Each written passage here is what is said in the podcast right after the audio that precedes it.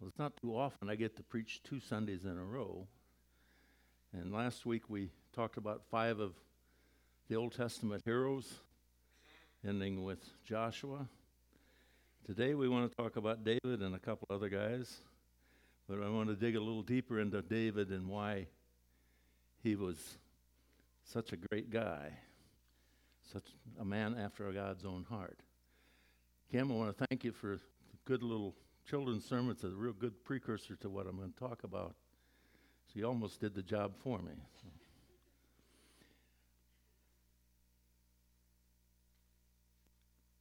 King Saul was in charge at, toward the end of, well, just before David becomes king. But he, uh, he let his life get all screwed up by other outside influences, wives he had, foreign religions, not listening to God. So God decided, I'm done with him. And he sends Samuel to Jesse's house to anoint a new king. And when Samuel got there, he looked at the first son and said, Oh, this has got to be the one. But God says in Samuel 16, 6 through 7, don't judge the, on the appearance or the height, for I have rejected him. The Lord does not make decisions on the way people do. People judge by outward appearances, but the Lord looks at the person's thoughts and intentions. Well, that's a little bit scary. Because if he looks at us that way, uh, I can tell you I'm not always perfect and he could reject me pretty easily. So one has to be watching what he says and does and thinks so that you don't do that.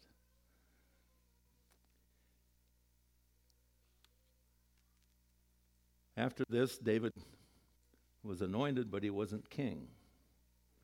He was only picked to be.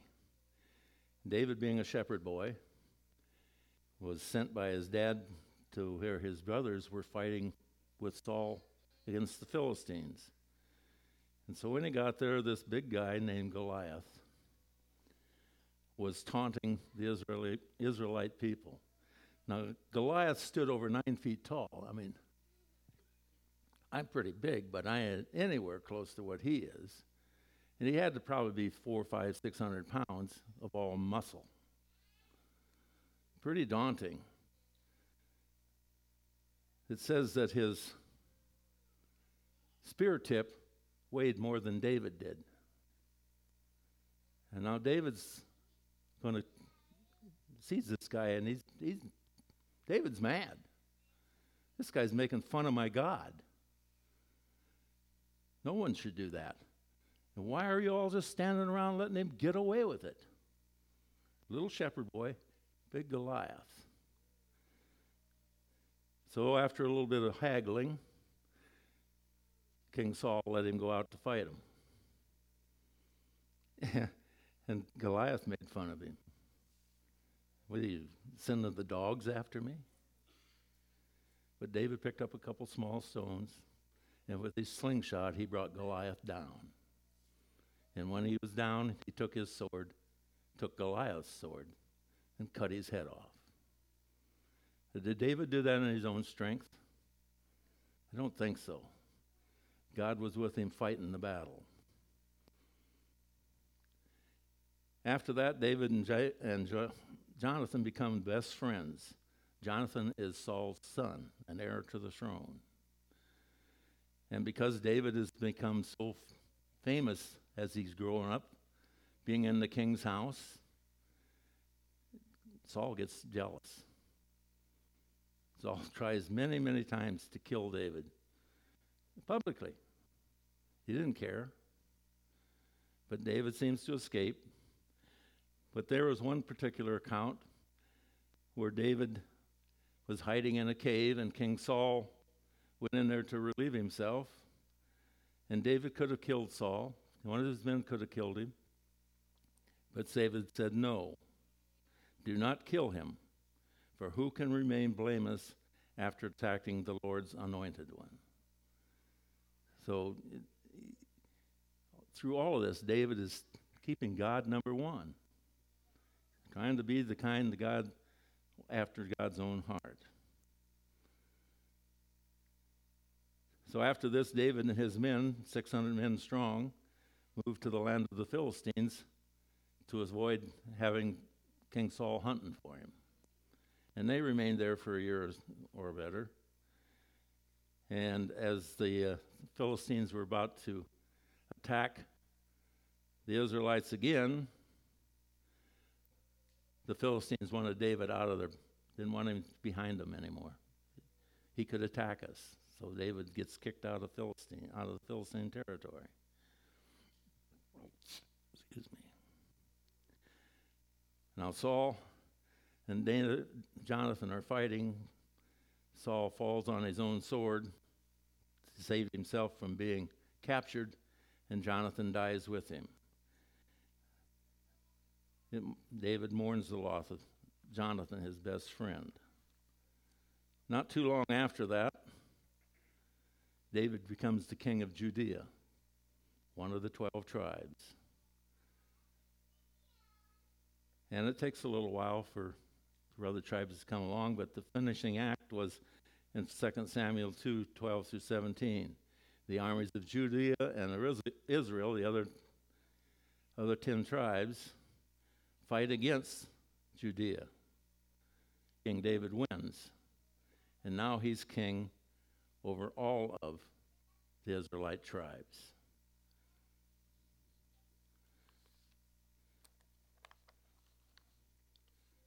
Which brings us to one of David's not so fine times.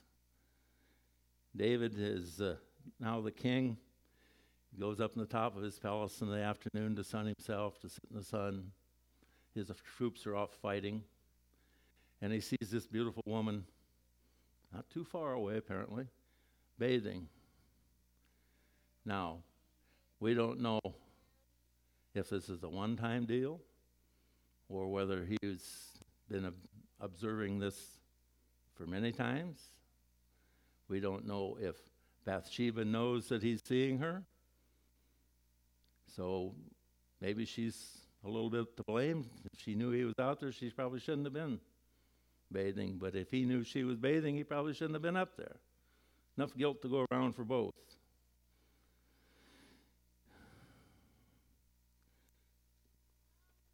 So he has Bathsheba brought to the palace. And one thing leads to another, and pretty soon she's pregnant. Her husband's off fighting the war for David. And when David gets word of this, he's all of a sudden very nervous. Public shame sits to wait because they all know that Bathsheba's been there and her husband's gone. So he tries to get Uriah to go home and sleep with his wife. Didn't work. He was more honorable than David. He wouldn't do it while his men were fighting. Well, he's trying to cover up his sin, right? He, he's multiplying the problems. First of all, he commits adultery. Second of all, he's trying to cover up what he'd done. And when that doesn't work, he orders the death of Uriah to look like an accident. So now he's went from this man of God with God's own heart. And I don't believe this is part of what God wants us to do to murder our friends, murder our compatriots, He's committed three out of, I don't know how many sins, but three of the big ones adultery, murder, cover up. And he is in deep trouble with the Lord. So Nathan goes to him. Nathan tells him a story. Let's see. I want to read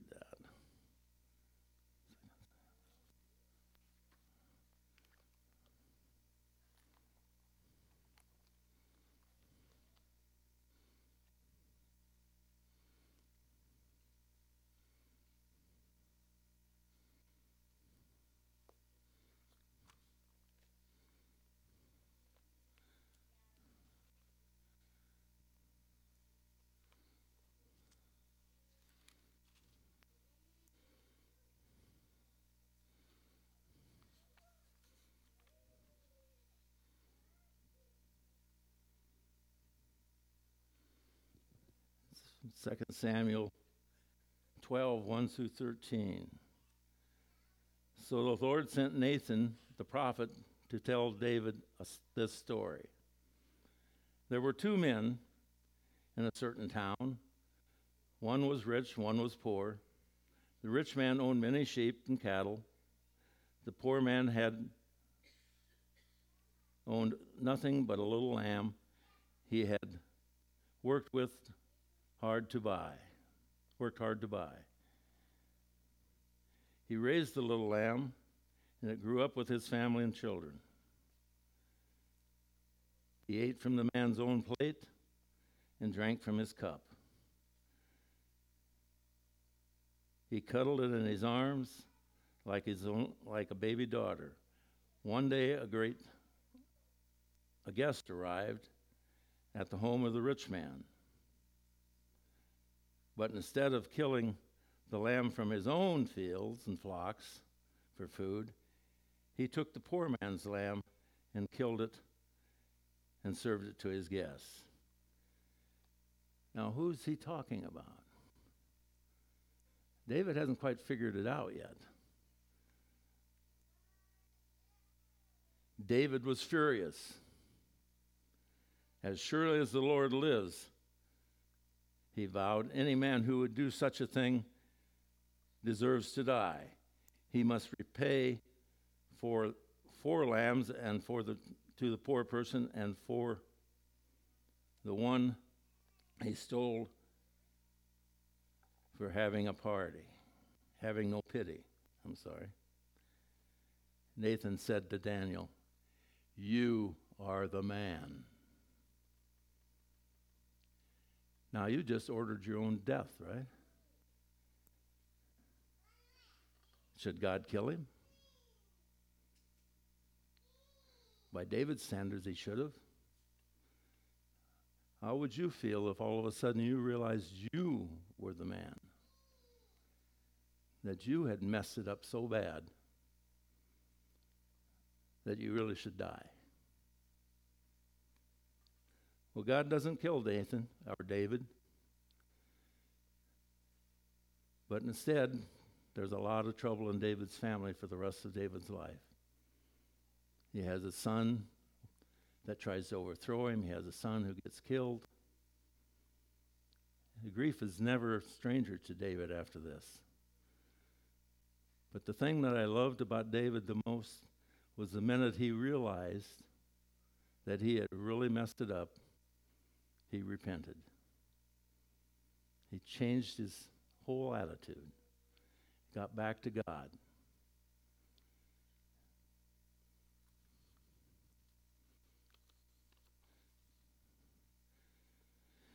After that, some of his sons ruled in his place, and each one got progressively worse. Bad leadership usually leads to bad leads to Israel being taken captive to Babylon. Which brings us to our next guy Daniel, Meshach, Shadrach, and Abednego. Now, God gave these four young men an unusual aptitude for leading this, uh, for learning the scripture and the science of the time. And God gave Daniel a special ability to understand the meaning of visions and dreams which proves to be pretty handy for them. They were, captive by the Babylonians, and of course, there's always somebody in government that's trying to screw over somebody else. Wasn't any different then than it is now. And there's people there who were jealous because these four Jewish guys have got the king's ear. They've risen in the king because they worked hard. They did what they were supposed to. They did the abilities God gave them. And so somebody wants to try and get rid of them. Well, you're supposed to bow down and worship this golden idol. They wouldn't do it. He said, if God will protect us, and even if He lets us die, God is still with us. So they throw Shadrach, Meshach, and Abednego into a fiery furnace, seven times hotter than normal. So hot that some of the guards taking them to throw them in perish before they get there. But they throw Shadrach, Meshach, and Abednego into the fiery furnace. And oh, King Nebuchadnezzar is watching and he sees, and they're not just three, but four. And they came out of the fiery furnace not even stinking of smoke, singed or anything. God was with them. Now, you want to read the rest of the story? I'd suggest you go to Daniel and read that. Now, Nebuchadnezzar has this dream writing on the wall. We get that sense? The handwriting's on the wall. And nobody can interpret what that is. So he gets Daniel to come. Daniel tells him he's going to lose his kingdom. And that very night, the Medes and the Persians take over. And King Darius wasn't any better than Nebuchadnezzar as far as his people were concerned. He's supposed to bow down too, and David, or not, not pray. But Daniel won't quit praying, not at the appointed times. So they throw him in the lion's den, and God keeps the lion's mouth shut. God's there again, leading and protecting his people when they're doing what God wants them to do.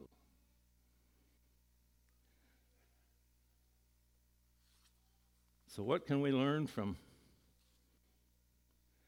these 10 different guys? And there are a lot of others that we could talk about. Quite a few women, in fact, that we could talk about. Were they all perfect? No. Did they ever make mistakes? Well, David made some pretty big ones. Did they love God more than they loved their own lives? I think so. I think so. The key, I think, is going to be evidenced in our next song. But they all trusted God and they obeyed him. This church is dedicated to teaching you to trust Jesus, but it's up to each and every one of us whether we'll obey. In Christ's name we ask it. Amen. Let us pray. Gracious and Heavenly Father, thank you, Lord, for the opportunity to sh- work for you today. We Lord pray, Lord, that the words I've said were the ones you want wanted said. We pray, Lord, that we will all hear and understand and work harder each day to try and obey. In Christ's name we ask it. Amen.